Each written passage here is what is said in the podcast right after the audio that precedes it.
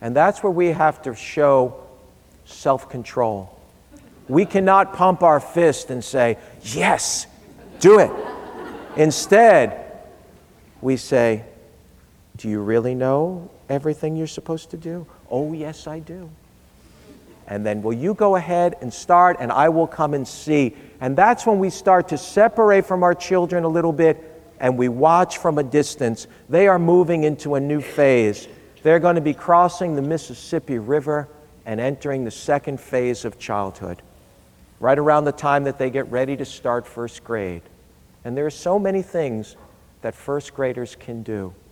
They can get themselves ready, they can even make their beds. In this day and age of comforters, they can make their beds. Right? They can put their things away. If we've prepared the habits through imitation, they will now become their independent habits that we've instilled. But it has to happen gradually, lovingly, from the inside out. Imitation allows it to occur from the inside out. And that's what we model. Now they internalize it and it becomes theirs. When children cross the Mississippi, a new dimension is going to be added to the parenting. It's not just what we do that's going to matter, but now what we feel is going to matter significantly. Children moving to first grade is a big turning point. You know, the Mississippi is as much a psychological juncture in our country as a physical one. In certain places, it's not a big river. And yet, we feel when we cross the Mississippi that we have entered new territory. I believe when the children cross their Mississippi, they enter a region we call the heartland of childhood. And it's a wonderful, expanse of time like the Midwest. When children, I had a friend who, who stood at the bus stop when her child started first grade. She stood there with her child and her husband, and she started to cry. And her husband impatiently turned to her and said, Donna, what is wrong?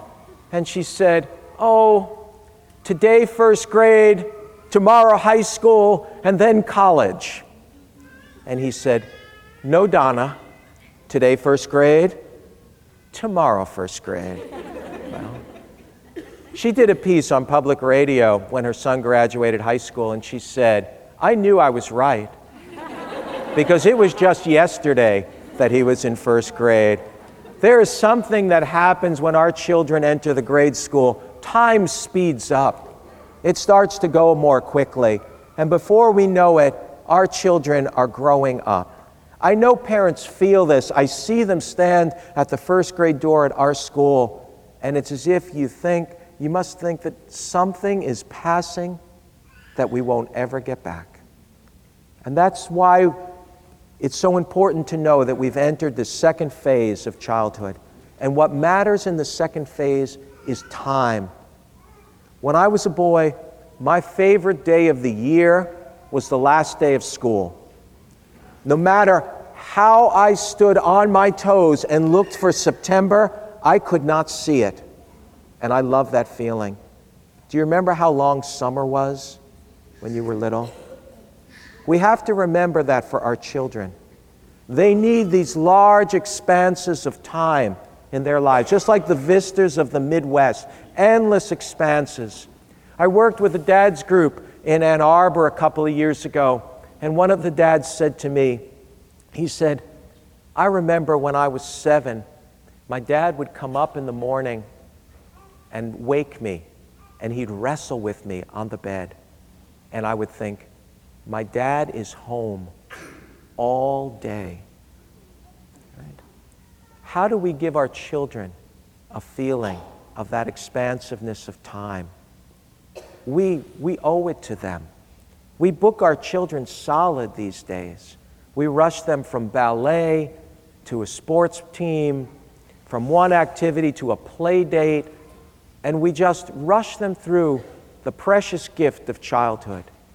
How do we allow our children to encounter all the wonderful things that are on the other side of boredom?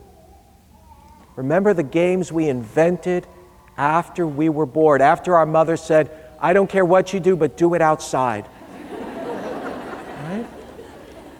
All the things we found to do. How do we help our children find those inner resources? We have to do it through time, through this understanding of the Midwest, because we have to recall, just remember how long a cup of coffee can last in Minnesota, right? How long story time can last, how we can celebrate a day and its expansiveness. What we also have to keep in mind is that time is central to discipline. Our parenting is so much better when we have enough time. How many nights is dinner sabotage because it's late and our children get low blood sugar before dinner and they end up in one of those sibling things that, that just ruin everybody's mood? Or how often is bedtime rushed and how much harder it is? Or the child that leaves their homework until the last minute and that they have to rush to do their homework 10 minutes before bed. Or the same with carpool. How do we build in expanses of time? When I was a first grade teacher with my last class, the one thing I realized was that I was a much better teacher if I had enough time for transitions. Right? Transitions are big in the home and in school. I mean, you all are fortunate you don't live in a world of snow pants, do you? Right? But snow pants take time, boots take time, parent trying to get a child out of the house, what happens is in our soul life, we tighten up when we're rushed. And our children feel that because they're connected to our emotional life by invisible threads. In the middle phase of childhood, what we feel, our children feel. And so anytime we tighten up, they know, and it affects their behavior.